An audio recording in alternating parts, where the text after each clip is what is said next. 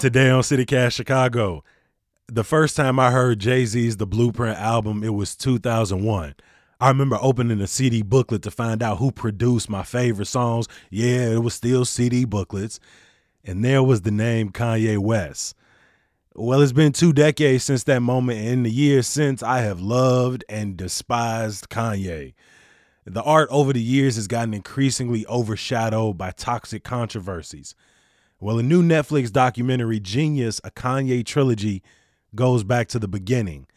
The last installment just dropped. It's Thursday, March 3rd. I'm Jacoby Cochran, and this is CityCast Chicago.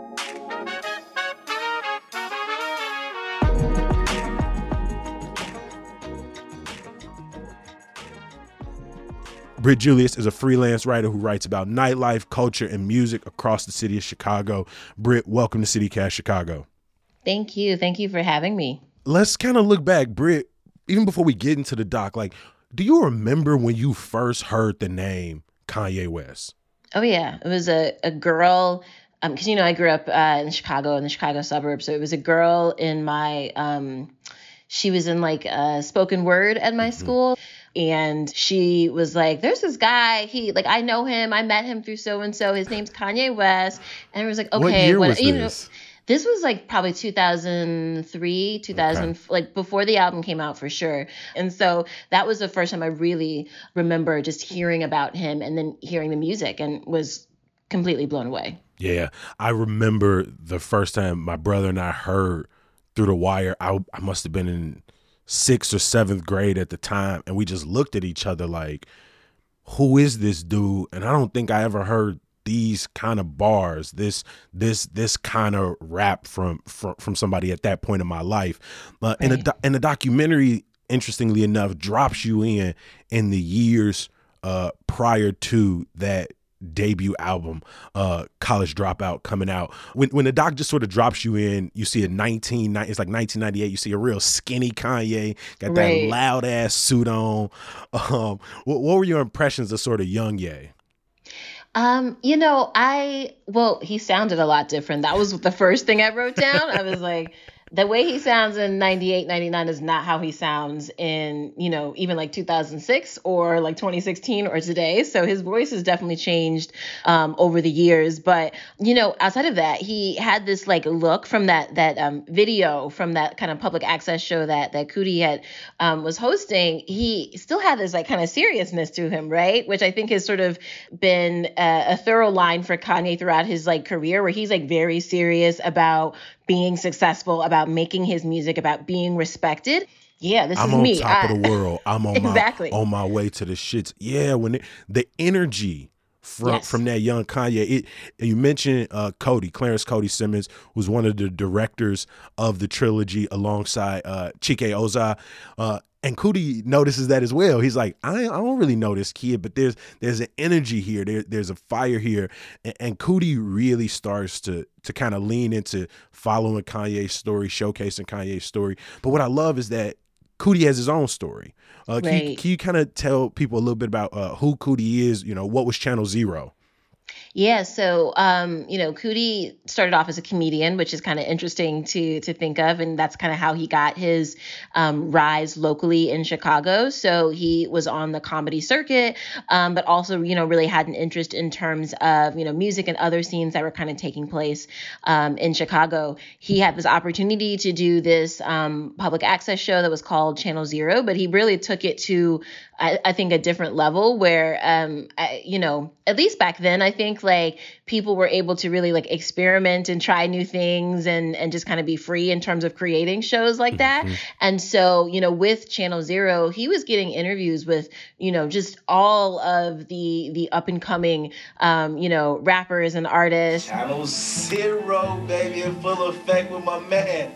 Kris Parker, KRS-One, man. Put your hand on the screen. Channel Zero here with Run. DMC, the legendary group, yo. Hey, what you watch, man? I watch Channel Zero, son. It really was like a shining moment in the documentary to see that Coodie was really capturing the culture at the time. And Kanye wanted to be a part of that culture. We're, we're watching you know, it, it, sounds basic, but we watching Kanye just like drive around making going from session to session making beats. We watching this man sitting Burger King. Like, can you kind of talk about what what was it like watching, you know, being dropped into the documentary where he's like got a small name as a producer, but he's nowhere near being taken seriously as an artist those moments for me are what really made the documentary. One, they were very extended, right? So so this documentary wasn't like a traditional documentary. There weren't a whole bunch of like talking heads who, you know, you'd see a little bit of a clip and then you cut to someone sort of giving context. You know, um, the directors of this and Coodie especially, you know, they would focus in and hone in on these particular scenes that really gave us like the depth of who Kanye is as a person and also why like this story is really important to tell. So those long moments are so great because you you hear him just talking in depth about how he's feeling, his determination, things like that, and it feels really inspiring for for the viewer. Nigga, I'm a rapper. I'm a motherfucking MC, dog. I'm a storyteller, man. I'm a song maker. I created, man. The music, dog, is me, man. It, it ain't it ain't no representation of nothing else but what I live every day. You know what I'm saying? I'm a motherfucking rapper, dog. Like, man, I'm man, like I be I, when I before I had my car, I used to be walking to the to the train practicing my Grammy speech. I've talked with some other young artists who've watched the documentary and they immediately relate to this idea of believing in yourself against all odds. Mm-hmm. What was it like to kind of see that that confidence next to that just vulnerability on his shoulder at all times? Uh, I think it was really important to to put into context that like yeah like who he is now is a lot of things complicated things upsetting things disappointing things.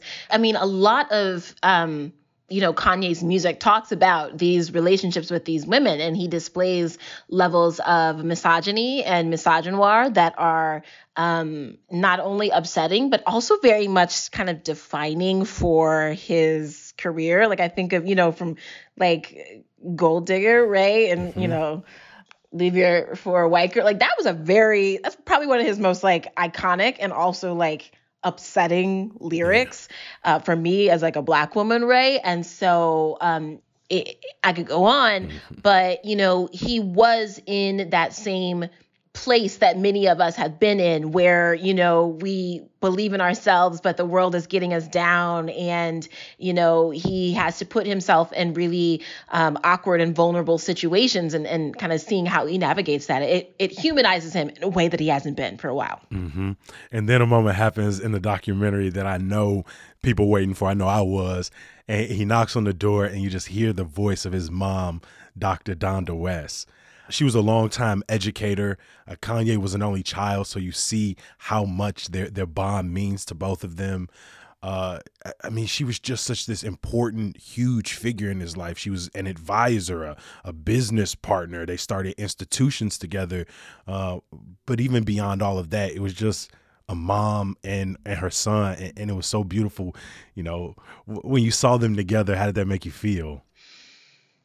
Oh man, um, I think it was really important and really just powerful as you know uh, as a long time like listener and observer of Kanye West to see her and to see how she influenced him you know and maybe she was the only person he really truly listened to like ever in his career. So seeing he sat at attention when his mom spoke. She yes. he sat he sat at her foot as she yes and she beautifully lectured because she she didn't talk down to Kanye, Mm-mm. right? She supported him, she lifted him up, she rapped his whack ass early lyrics, right? But she constantly uh, asked him to to look in the mirror at him at himself. Um, that it, when she says, uh, you know, when a giant looks in a mirror, he sees nothing. And, and, and, she was trying to get Kanye to, to to balance his arrogance and his self confidence with what she knew was, was deep vulnerability and humility on the inside. Like I know, I know my album is gonna be right now. I gotta help other people with their album. That's good, Kanye. Did you think of a name for it yet? I should call it. Um, I know I'm gonna be straight. I don't know what I'm. Gonna. call. It's all good. Mom, that term is so old. Well, you said I'm good. I'm good, yeah. I'm good. What? I'm, I don't know. I just I just want to say like I appreciate. I would like to congratulate you on the good job that you did with me. I might take a little bit of credit. yeah, yeah, you get you get mom a little bit of credit, but mostly got you see I raised myself. basically, you know Oh, what I'm well,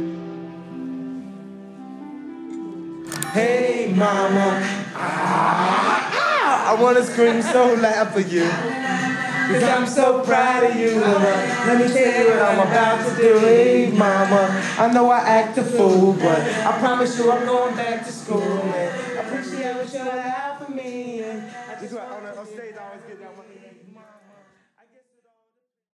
So then in 2002, Kanye has just been signed to Roc-A-Fella Records, right? They give him the big Roc-A-Fella chain in Chicago. And they basically signed him purely off of his skills as a producer. Uh, but now he's working on his debut album. And then, bam, he's out in LA and he gets into this huge car accident. He breaks his jaw. Uh, they have to wire his mouth shut. How does this accident really change Kanye? I think, if anything, the accident just sort of motivated him even more, right? Because Kanye, you know, he had finally like convinced everyone to pay attention to who he is um, and pay attention to his music and sign him. And then they're kind of like, well, it's going to take him forever to recover and he can't w- talk and he can't, wa- you know, all these things. Yeah, he has this car accident, and his, you know, people know the story, but he, they have to wire his mouth shut, essentially. Right. And so who do you become when, you know, your back is really truly against the wall? So I think that moment, um, it did kind of flip a switch in him and, and like he had something to prove now, you know. Kenny Hop. And then you get Through the Wire, which after the video is made, is, is sort of an instant hit. There's too much stuff on my heart right now, man. I gladly risk it all right now. And from that, you know, that sort of six year run from 98 to 2004 feels really paced out in the documentary. You feel like you really get a good sense of that. And then, very much like Kanye's career, once 2004 hits, that documentary speeds the hell up. Yes. very much like Kanye's Ascension. College Dropout wins Best Rap gra- uh, Grammy. It was it was nominated, I believe, the most of any album that year uh, during the Grammys. He performed on stage. He he was all over the world at this point. W- when the documentary starts speeding up, it really hits on like a few like watershed moments. Right, uh, the passing of his mother.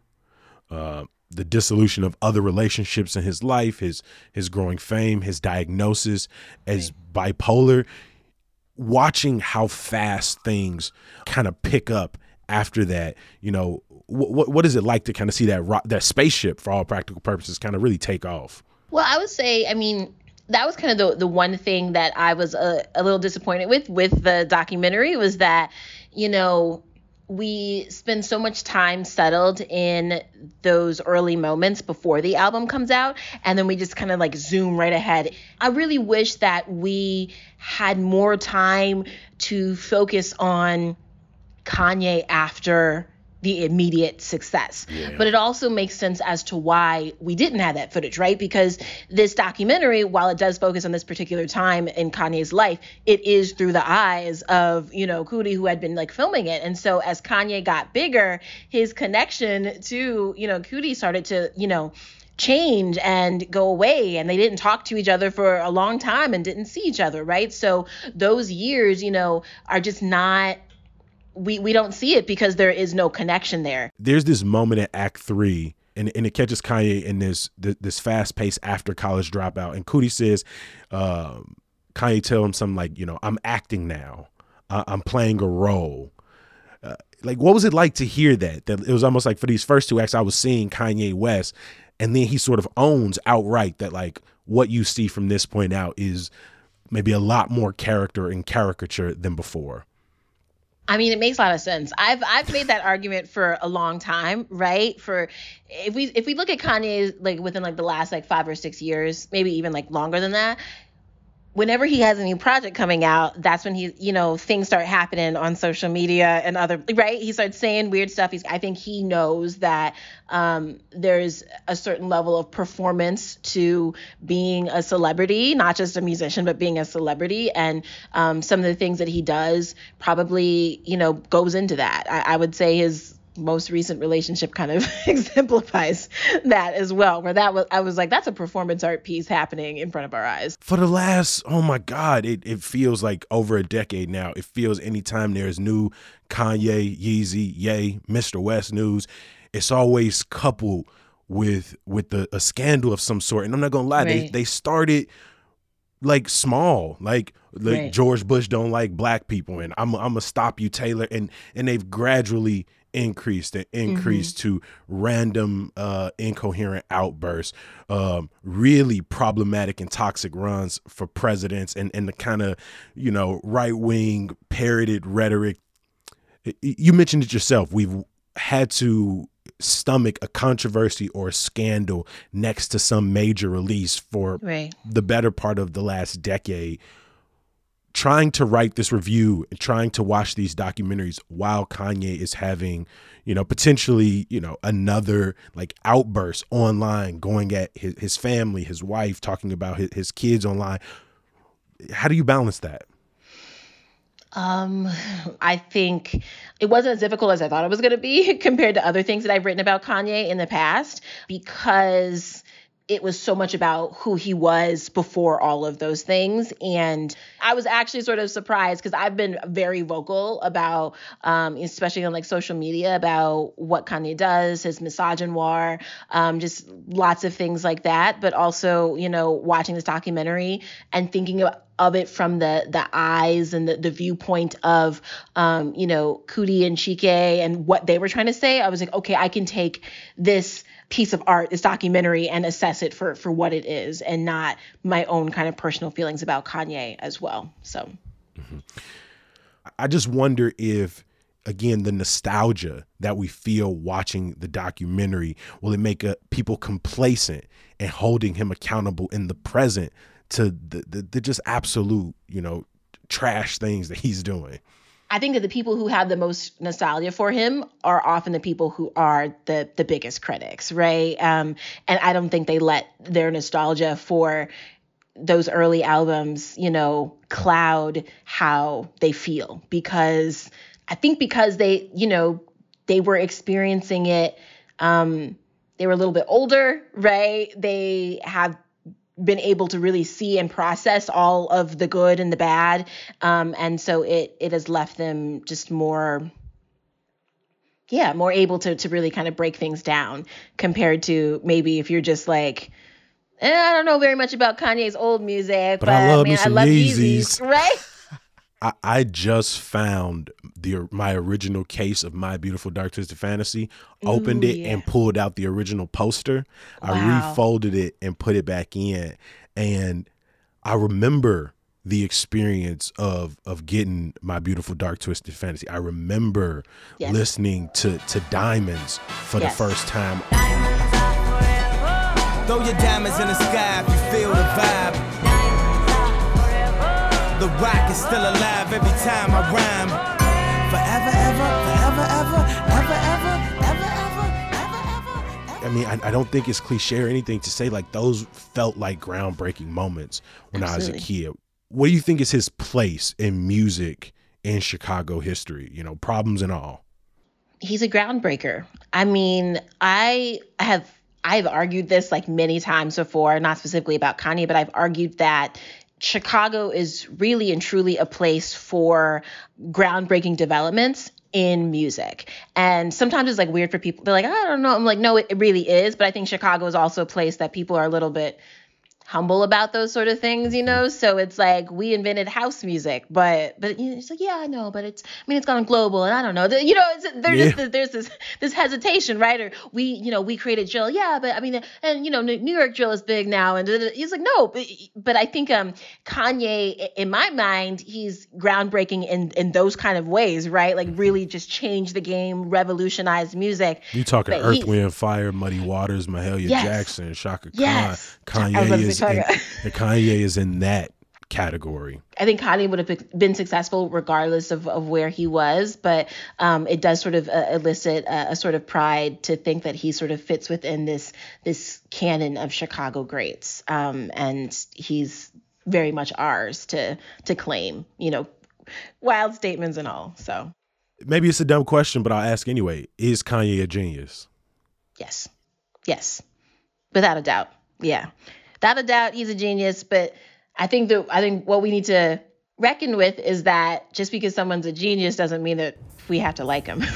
Britt Julius is a freelance music and culture writer. Thank you so much for joining us and, and spending some time to break down the, the doc series. Thank you again. For the day I die, I'ma touch the sky.